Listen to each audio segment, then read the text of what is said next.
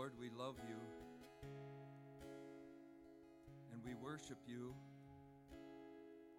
with every breath, with every beat of our heart, every thought, every move we make. We worship you.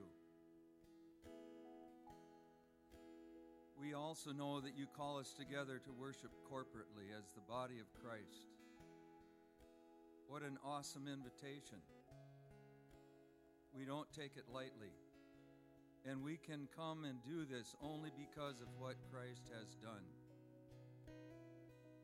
There's absolutely nothing that we can do to present ourselves worthy, but simply to say yes to our Lord Jesus Christ. Thank you for your body, and we are your church locally. We are your presence here.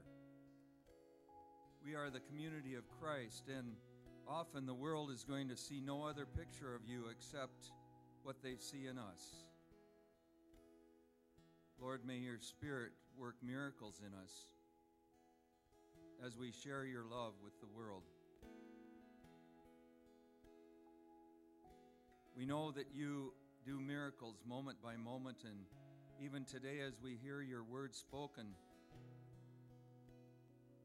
you are bringing us a powerful message, and may our hearts be receptive. Thank you, Lord, that we are amongst a body where there are men who are standing up and saying, Yes, Lord, I will be what you made me to be by your strength and power. I will stand in a protective way for those around me, for my family, for my brothers. Lord, for our daughters, we have a coming opportunity to honor them and what beauty you have placed in every one of these women in our lives. We give you thanks. So we give you our day, Lord. We anticipate wonderful things through your Holy Spirit. And we give you thanks in Jesus' name. Amen. Please be seated. Oh, Brian, are you ever looking good today? What's the deal? Well, thank you, John. I, I figure I better you know, practice and work on this looking nice thing. Did you, you know? go to grooming school this week? I, I, probably should. I should. Yeah. oh, you're looking. They're telling me though. I oh. should be groomed. I should cut yeah. my hair. And and what's with the extra shirt? Well, I was going to say that you look pretty snazzy yourself, like well, you're ready you. for some shindig. Yeah. Yeah. Good. Well, I have this. So shirt. what's coming up? What's the event?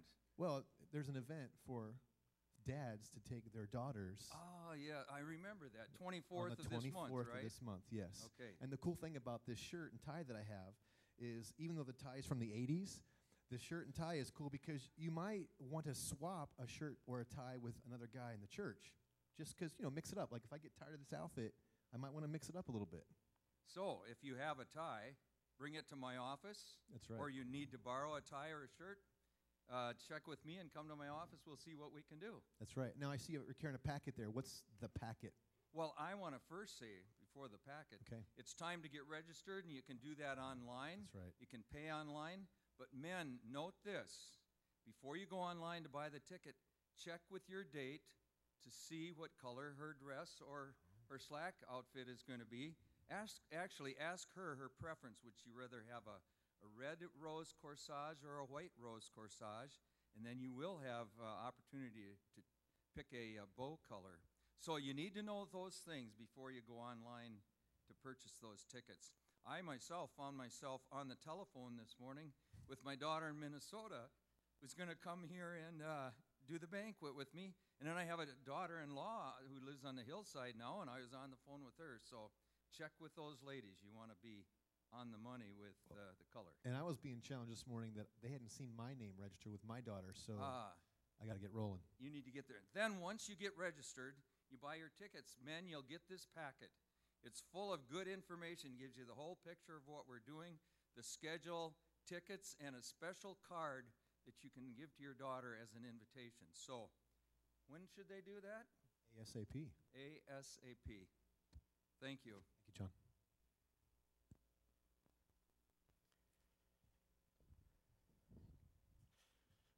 I'm excited about it. taking my daughters there.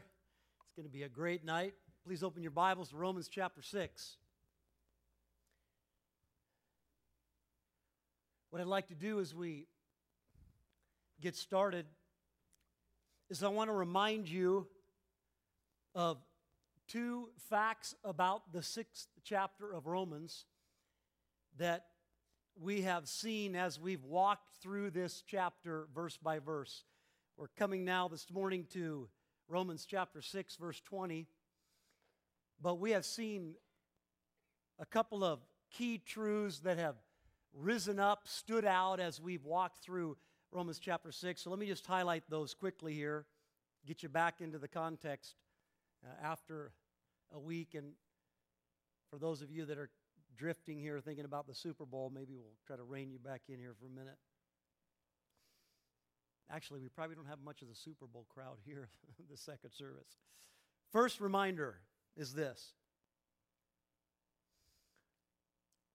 Romans chapter 6 is divided into two sections. And it's a pretty clear division. The break is section 1, 1 to 14, section 2, 15 to 23. And what happens is that Paul asks two questions one in verse 1 and again in verse 15. Let me just read those quickly. Paul says, What shall we say then? Are we to continue in sin that grace may abound? This is not Paul's opinion. This is the opinion of some who heard his teachings about free grace and drew the conclusion, the wrong conclusion that is being stated here in verse 1. And so, what he does in verses 2 through 14 is that he refutes that statement. And then he comes to verse 15 and he gives an almost identical statement. What then? Are we to sin because we are not under law, but under grace? And his answer is by no means. So, what Paul has done in chapter 6 is that he wrote this chapter to refute the wrong conclusions that some or many were drawing from his teaching about the free grace of God that comes only through the meritorious work and death of Jesus Christ. He is trying to establish the truth that defeats the lie, and the lie basically is this grace sanctions sin. If you look at those two questions, verse 1 and verse 15, basically that's the underlying theme that some were grabbing from Paul's teaching, saying, well, if grace wins the day, if grace rises up when sin exerts itself and grace rises up in overwhelming, all victorious power and defeats that sin, then here's what we should do we should sin, giving grace more opportunity to get the victory.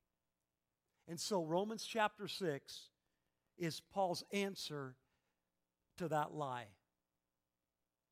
That's a key truth to unlocking the truth to Romans chapter 6. Here is the second reminder that we have seen as we have walked through Romans chapter 6 and the last half of chapter 5. Paul has been over and over and over again driving this truth home he has been calling believers, followers of Christ, to live a holy, righteous life. And he is basing that command, that call, upon the doctrine, upon the understanding of the believer's unity with Jesus Christ. Let me say that, try to say that another way. Paul, in making the call toward holy living for Christians, he is saying over and over again the key to you living a holy life is that you first must understand what you have when you have Christ, or what is true about you when you were saved and baptized into Jesus Christ. That if you understand who you are in Christ, it is going to be a master key that it's going to unlock for you the compelling motivation and the courage and the equipping to live a life not defeated by and under the control of sin, but to live a life of victory that glorifies God and points other people to Jesus Christ. That has been his theme, and ladies and gentlemen, that is always the way the New Testament couches this call toward holiness or sanctification, which means the Christian growth. That it's always couched in the terms of understanding who you are in Christ. Because if you do not understand that, it's a fatalistic attempt. Before you even make the effort and get started to try to live a holy life, if you do not understand what has been given to you and the power and the resources that are all available to you, then it will be extremely difficult to make progress in holy living. So, those are the two key ideas. What the chapter is about it's defeating the lie that grace sanctions sin and instead promoting the truth that grace actually advances and secures holiness by helping us understand who we are in Christ. So we're going to jump in to verse 20. As we do that, remember of what the command was of verse 19. In verse 19, Paul gave a command to followers of Christ. And he wrote to the church at Rome, he wrote to Cornerstone Church, believers in Christ here. He wrote that we should present the members of our bodies as slaves to righteousness.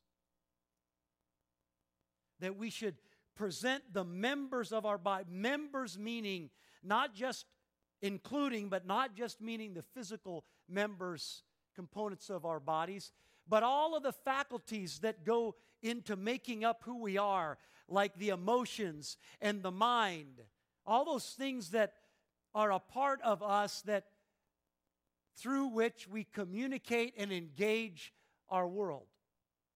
That we are to present all of those to God to be lived out as slavery to righteousness. That's the command. And so, what he's going to do here in verses 21 all the way down to verse 24 or 23, the end of the chapter, is that he's going to tell us why we should do that. He's going to say to us, here are the reasons that you should give your life wholesale, all of your members, all of your faculties to God in service as a slave to righteousness. It is the only reasonable conclusion that you should make in light of the grace of God. That's what he's going to explain as he backs up the command of verse 19. So let's jump into verse 20. And what he's doing here is he is continuing to talk about slavery. He's been talking about that throughout the last half of chapter 6. Matter of fact, let me give you just rapid fire at least four things that we have talked about in past weeks about slavery as it's related to humanity. Here they are. Number one, there are two slave masters over humanity, and only two. God and sin, or sin and righteousness. Righteousness being used kind of interchangeably for God. So, righteousness or God is one, and sin, two slave masters. Here's the second truth all of humanity is a slave to one of those two. All of humanity is a slave to one or to the other. If you are a slave, you're either a slave to sin or you're a slave to righteousness or a slave to God. Here's the third truth slaves do their master's bidding. Slaves do their master's bidding. That means that if you're a slave of sin, you're going to do what your master sin requires. And that is what? You're going to, wow, got two smart ones here. You're going to sin. You're going to sin. If, you if sin is your master, you are under the control, under the bondage, under the domination of sin outside of Christ before you accepted Christ or without Christ, then that slave master is going to get you to do what he demands that you do, and what he demands that you do is sin. And if you're a slave to God or a slave of righteousness, what you are going to do is you're going to obey that master. You're going to obey righteousness. You're going to do right. You're going to do right. Put those three together, and here's the conclusion point number four about slavery and humanity it's this what you do in life points to which slave master you serve. Undeniably, unarguably, just look at your life. Your life will point to the fact that you either serve sin or you serve righteousness. The life does not lie. Jesus said, A tree is known by its fruit. You can look at the external trappings of the tree. You might come up to a tree and not know what it is, try to examine it by looking at the trunk, looking at the leaves, but if you see an apple hanging on the branch, you know what? It's an apple tree. The fruit determines the root. You want to know who your slave master is? Look at the external trappings of your life. They point to who your master is. So now, let's look and continue the text in verses 20 and 21. Verse 20. For when you were slaves of sin, you were free in regard to righteousness. Paul tells us something specific here about the slave of sin. I want you to notice it here. Verse 20, he says that those who are slaves to sin are free to what? Free to righteousness, free in regard to righteousness. Now, what does that mean? Be careful that you don't under, misunderstand what that means. It doesn't mean this. Paul is not saying that if you've never accepted Christ as your Savior, you've never done anything right. That's not what he's saying. I know a lot of people who haven't accepted Christ as their Savior that do right things. That would clearly not be a true statement. Here is what Paul is saying. If you keep the statement in its context, it makes perfect sense. And the context is this one of two slaveries either a slave to sin or a slave to righteousness. And those two slaveries are categorically, diametrically opposed to one another. They are polar opposites, meaning you cannot serve one and also serve the other. You are either the slave of the one or the slave of the other. So if you are a slave of sin, verse 20, here's what that means you are not a slave of righteousness. You are free in regard to righteousness. It's just another way of saying the same thing. if you're a slave of sin, you're not under the control of righteousness. You're not under the dominion and the influence of righteousness. In fact, righteousness really has nothing to do with your life if you're a slave of sin. Now let's look a little deeper into what that righteousness is because here's what we can do. From the perspective of humanity, we can look around at each other, or the world can look around, and they can make a judgment about who is righteous and who is not, like grading on a curve. How many of you liked when the teacher graded on a curve in your class? Grading on a curve is a comparison not to an ultimate standard, but to everyone else around you. Are you better than they are?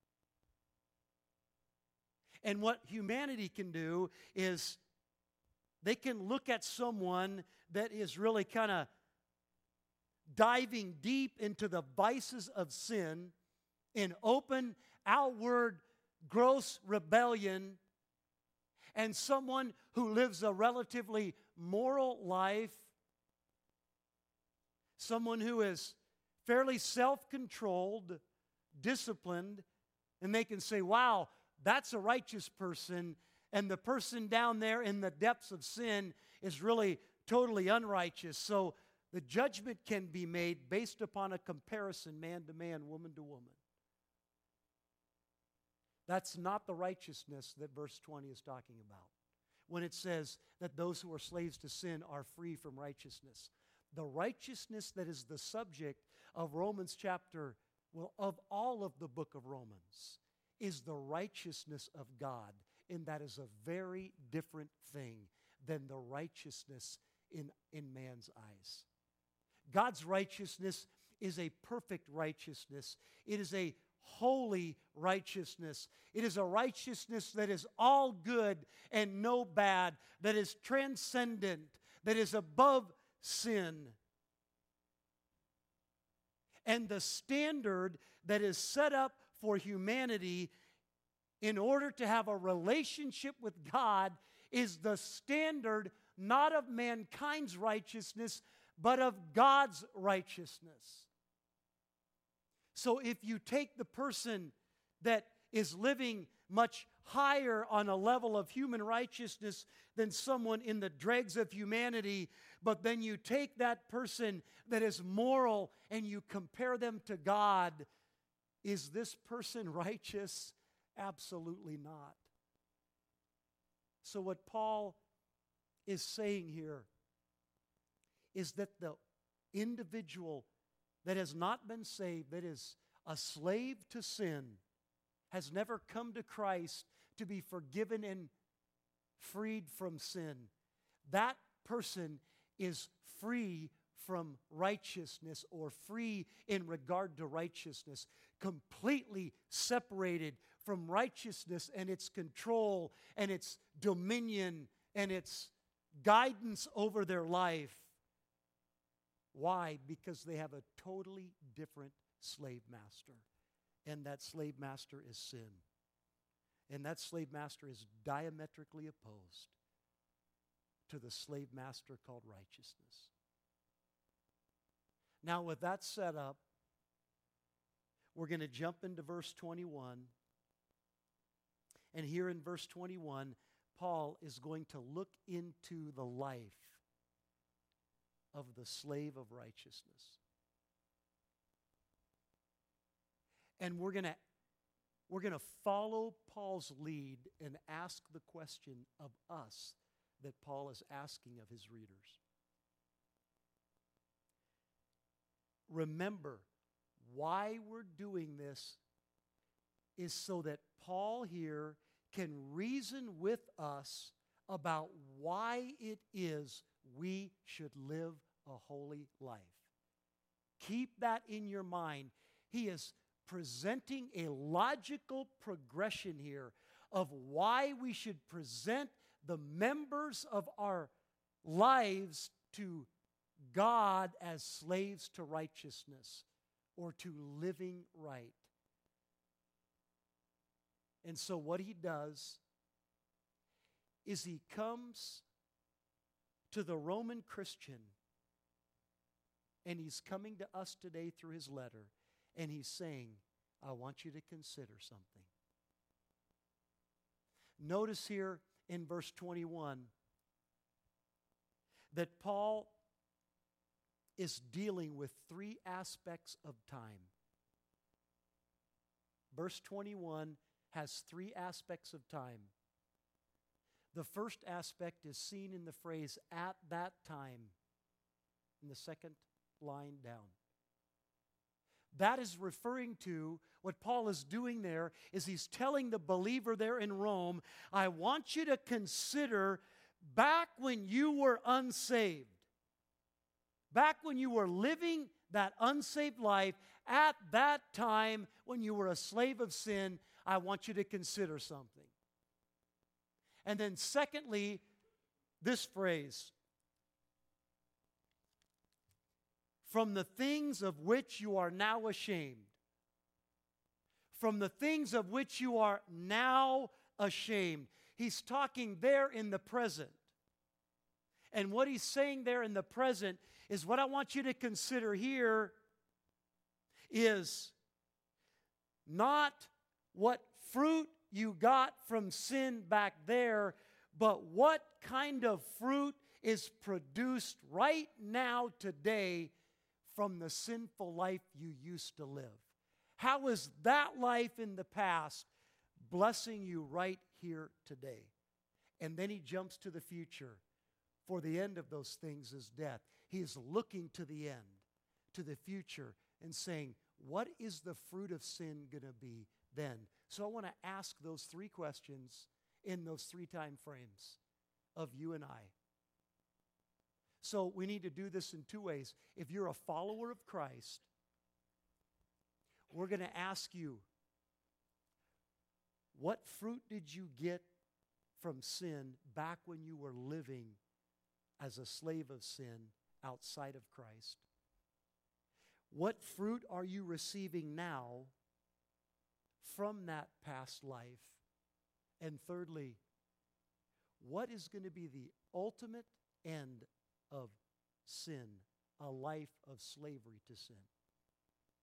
If you're not a follower of Christ, really that can all be summed up uh, in just a couple of statements. One is, what fruit are you getting right now?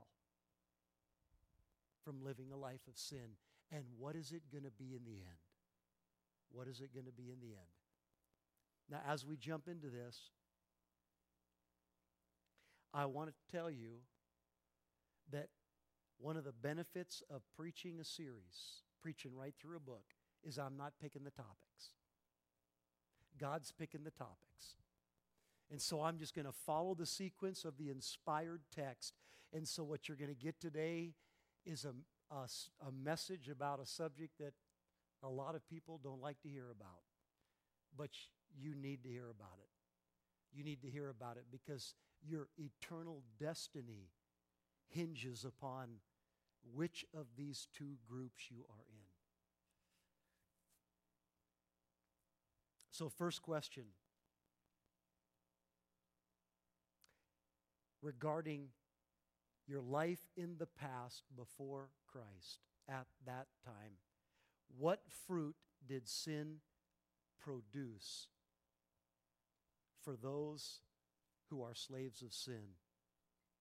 If you're not a follower of Christ here this morning, what fruit is sin producing in your life right now? What is the benefit being gained? Look back on your life. Christian, look back on your life before you were saved. Look back on your patterns of sin, your habits of sin, the things that you reveled in. What was the benefit, the fruit that you gained back then from those things? Here's what sin does. And obviously, I'm speaking from experience here. Here's what sin does it promises you so much and delivers so little. Can anybody say amen to that? Wow, that is a true statement. Young people, if you haven't found that out yet, you're going to find out. You are going to find out. Instead of deep satisfaction, which sin promises, what it does is it leaves you longing for more. Amen? Instead of providing fulfillment, what it does is it increases your emptiness. Sin offers you the world and then steals away everything of value that you hold if you pursue it. Sin is sweet on the tongue and then it turns sour in the stomach. Paul is trying to tell us here, he's trying to give us an accurate picture of reality in relationship to sin. And he is asking the Christian, just think about it. Just think about it. You know, go back to your own experience. The truth will rise up in your heart and your mind. You know this is true. Sin is a bag of empty promises that leaves you far worse than you ever were after you bought the bait.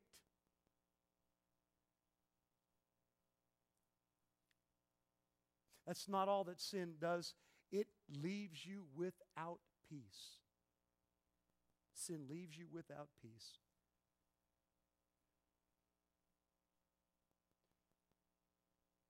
When you are pursuing a life of sin, when I was pursuing a life of sin, do you remember that voice in your conscience? I said, What are you doing? It's not right. You ever had that thought of, wow, what if I were to die today? Would I be ready? Would I be ready to stand before my God?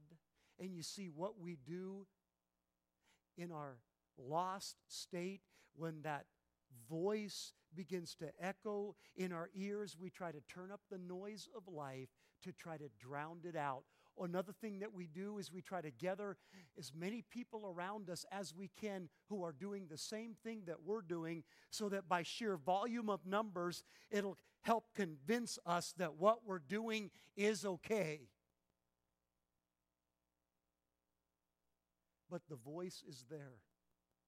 And when the door is shut at night and the lights are turned out and the quietness there, there's the voice of the conscience, and there's no peace in the heart. No peace in the heart.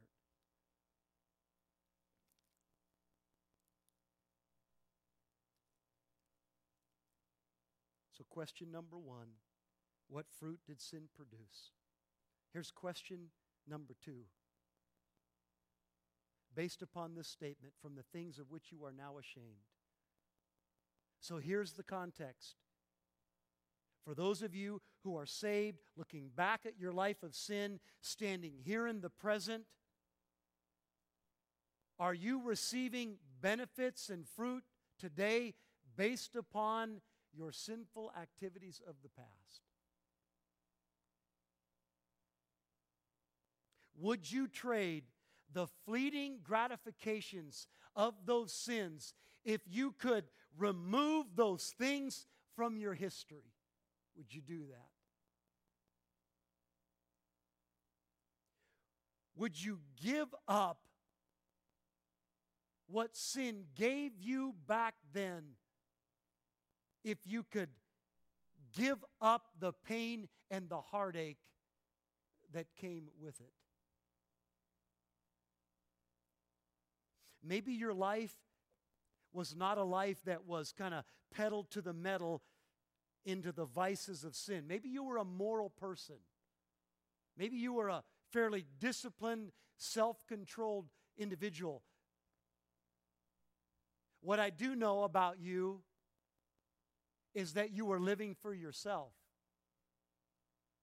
You were living for the things that this world could provide, seeking to find satisfaction and fulfillment. That much, at least, I do know. As you spent your energies, the energies of your youth, and your time and resources on those things of the world, as you stand here in this day and look back to that day, would you say this? Man, I would trade all that I got for those earthly pursuits, all of those earthly treasures, all of those temporal things. I would trade them in for the riches of heaven that I could have gained had I been pursuing the things of God. Would you make that trade?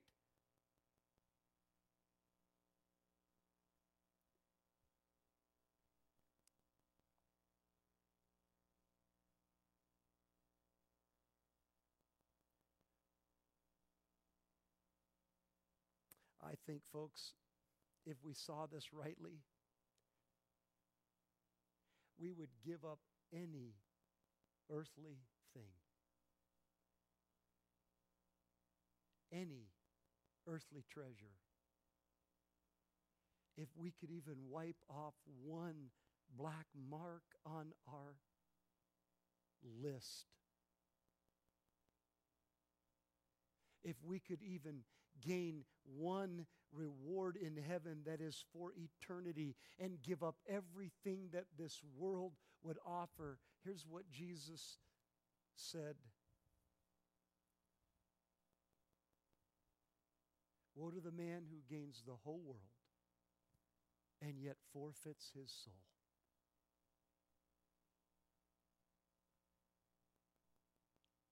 Then Paul comes to question number three or I'm going to couch it in a question looking to the future. The statement is for the end of those things is death. Here's the question What is the ultimate fruit of sin? What is the ultimate fruit of sin? And Paul gives the answer, and the answer is what? It's death. That word is calling out to us saying, Pay close attention to me. Because what this word is pointing to is a doctrine. It's a doctrine. It's a doctrine that is not fun to hear about, but one that you desperately need to hear about. The meaning of the word death here is not referring simply to or even primarily to physical death. This is referring to spiritual death. And spiritual death, biblically defined, is this it is an eternal separation from God, existing in an eternal hell. Spiritual death is eternal separation from God, existing in an eternal hell. Second Thessalonians 1 9. Paul wrote to the church at Thessalonica and he said this they will suffer, talking about those in hell or who are condemned to hell. They will suffer the punishment of eternal destruction away from the presence of the Lord and from the glory of his might. Ladies and gentlemen, I cannot explain this adequately, nor can anyone this side of eternity. But the most terrifying thing about hell is utter and absolute separation from God. We have no idea what that means. No idea. But that is the truth of Scripture. They will be away from the presence of the Lord and from the glory of His might, and they will suffer the punishment of eternal destruction. The concept here in this word is eternal misery. Let me say what it is not to make it clearer it is not annihilation. The concept here is not annihilation. And I can back that up quickly and biblically. First of all, I can back it up right here in the immediate text, right in this text that we're studying here. Look at Romans chapter 6, verse 23. Romans 6 23 says, The wages of sin is death, but the free gift of God is eternal life in Christ Jesus our Lord. What is Paul doing here? He is setting a contrast between two things between the believer's blessing and the unbeliever's punishment. The wages of sin is death, unbeliever's punishment. But the gift of God is eternal life, the believer's blessing or reward. He is setting them in contrast or in juxtaposition with one another. In other words, the inference is this if the blessing on the righteous side is eternal life, the blessing or the punishment on the sinful side is eternal death. They are both eternal. That's why the contrast between the two works. Let me make it even more explicit in the words of Jesus Christ Himself. Description that Jesus Christ gave about hell. He told the story of the end day, judgment day, when all of the nations would be gathered before Him and mankind would be separated, like in this room, left and right. Now, I'm not making a judgment about anybody on the left here, okay? Those on the left, Christ says, are those basically who have not accepted Christ. They are in their sin, they're lost. Those on the right are those who have accepted Christ. His forgiveness have been made righteous with the righteousness of God.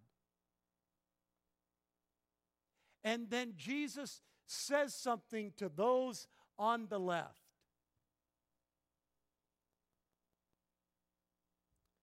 He talks about the future of the unsaved. Listen carefully. Matthew 5, Matthew 25, verse 41.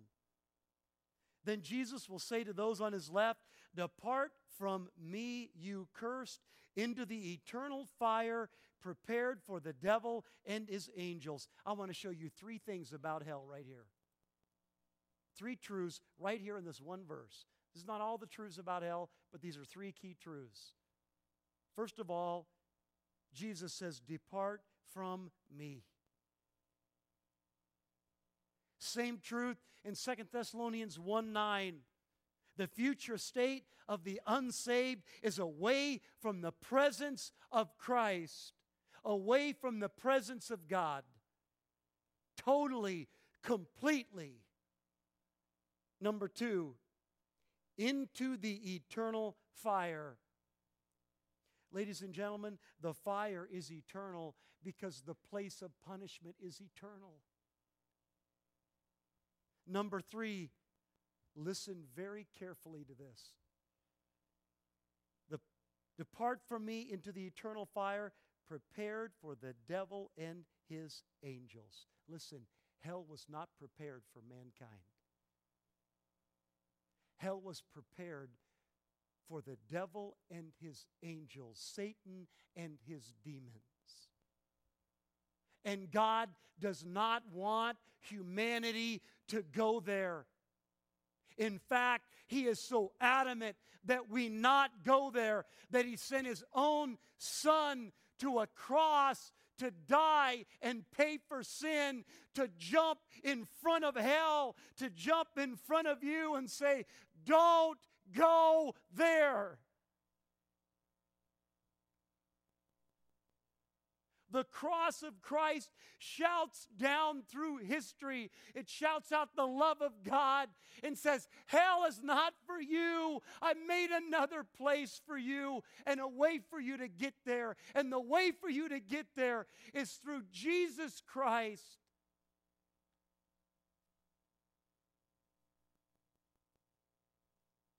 But God will not stop you from going there. He's given you the choice. You can, re- you can choose to reject His Son, refuse the gift of grace that He wants to lavish upon your life. And if you choose that way, in the brokenness of His heart, He'll let you go but it wasn't prepared for you.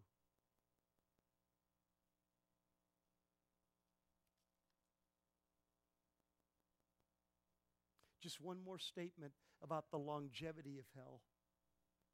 Speaking again to those on his left. Matthew 25, 46.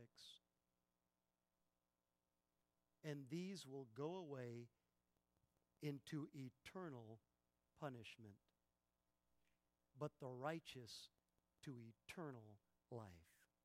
There it is, stated directly, explicitly, clearly, undeniable. Ladies and gentlemen, there is no meaning of eternal punishment that equals annihilation. None.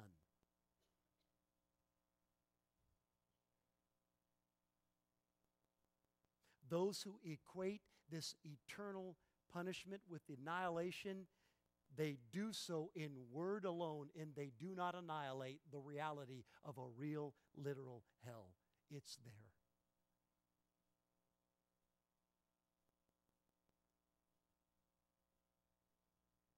Now, what I want to do is I want to remind you of the flow here as I start to work toward a conclusion. I want, to, I want to remind you of the logical sequence that Paul is setting in place here. He says to you, I want you to think back to the time before you were saved under sin's control. I want you to remember sin's empty promises.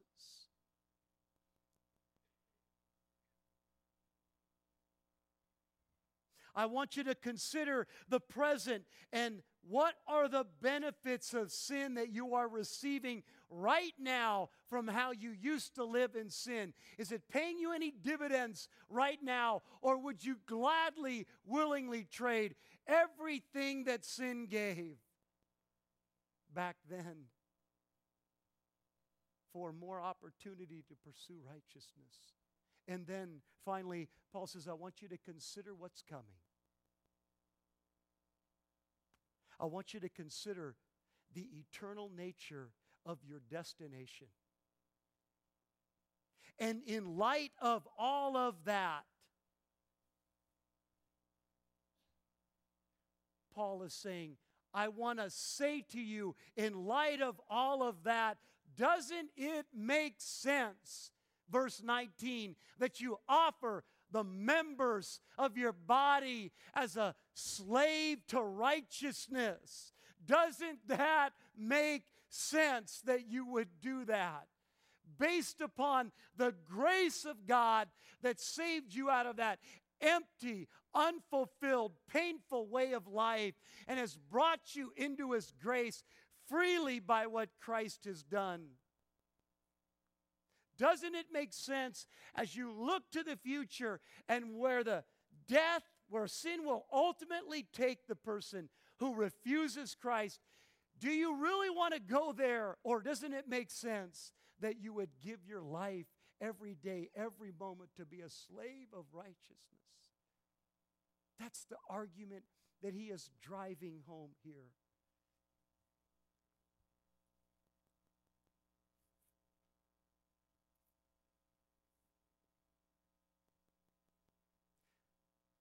Folks, if, let me just speak to those that are not saved here this morning for a second. Would you picture yourself on your deathbed? You're in the final moments of your life and you are about to take the step over the threshold of death right into the throne room of the Holy God.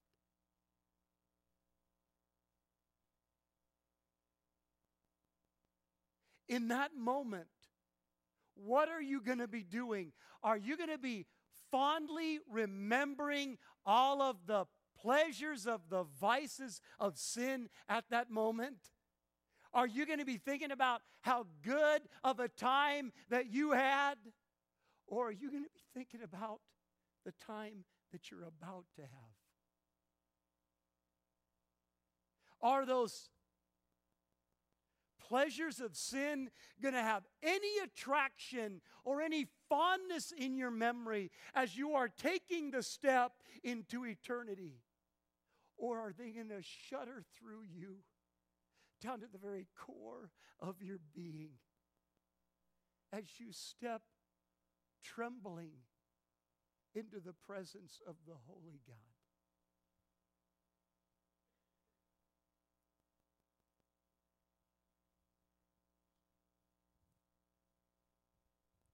What about you?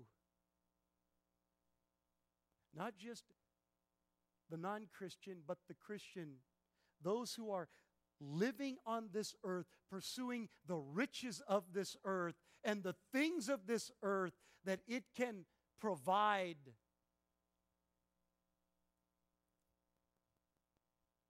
You know what those are going to seem like when you stand there before the holy God of glory, they're going to look like rags. What about those that lived in the pursuit of power or position or title? Isn't that going to seem grossly unappropriate as you stand before the omnipotent God of the universe. Yeah, I got my title. Folks, here's the point. If we could live our lives with the view of that day, with the view of eternal things, it would radically change what we would do in the day to day. That's the point Paul is so clearly making here as he is leading us and instructing us to live holy, righteous lives. He just, just think about what's true, not what you just see with your eyes. Remember, you're not just what you see, you're a spiritual, eternal being. Think about what is true for all of time. Oh, how our perspective would change.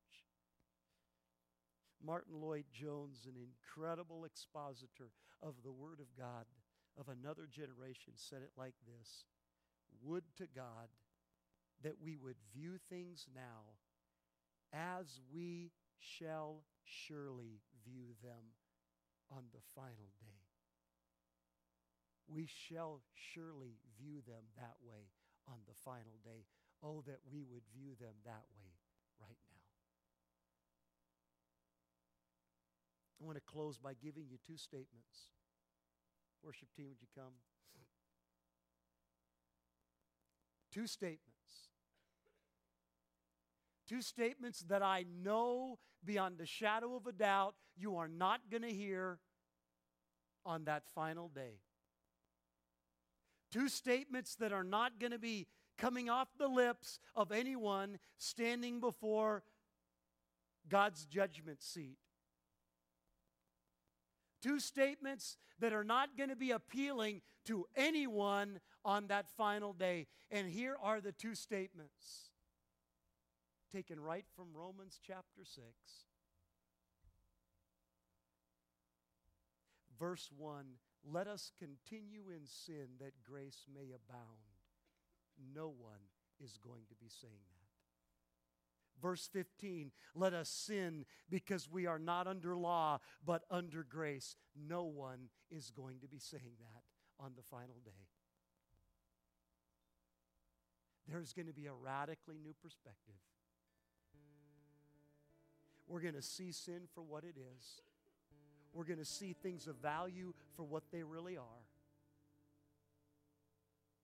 And so, what Paul is driving home here is that we need to apply ourselves and think and remember and reflect upon the truth that we know, even though we can't see it with our physical eyes. We need to keep that in front of us because the key to living a holy life is, is understanding these spiritual truths. It's understanding who we are in Christ and what we've been delivered from. It's seeing things from a heavenly perspective instead of an earthly perspective.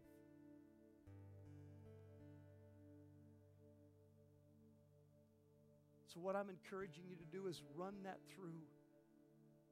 Keep that in front of you. We're going to look at the positive side next week in verses 22 and 23. Would you please stand? I'm going to close with a prayer here. I want to invite you. If you are here and you would say, I am not a follower of Christ, and I am thinking about my eternity, and I am not ready to die. If that's what you're saying, then here's what I'm saying just get ready right now. Get ready right now because Jesus Christ is here right now offering you his eternal forgiveness and eternal life. You can't earn it. You can't bring one bit of merit to cancel out even one of your sins. You have to come guilty as charged, deserving hell, and come to Christ and say, I want what you died to make possible. I want your forgiveness and the grace of God. And if you'll put your faith in who Jesus is, the very Son of the living God, who came to die for your sin and rose again to defeat death and hell, if you'll put your faith in Him and what He did for you in the cross, your destiny is settled. Your sins are wiped clean, something you could never do and your future is secure. And then what you need to do is not stop there. That's just the first step. Then you begin to live a life of holiness. You begin to grow in the grace of God. With your eyes fixed on eternity and your heart full of the reality of who you are in Christ. We pray for you. Father, Lord, I, I'm grateful for your truth. I'm grateful for the courage of your truth to say what we need to hear, not what we want to hear. I am glad that you warned us about an eternal reality called hell. Jesus, I'm glad that you talked about hell more than you talked about anything else so that we would not go there. Thank you, Jesus, for dying to make a way for us to get to God. You are the way, the truth, and the life. No one comes to the Father but through you.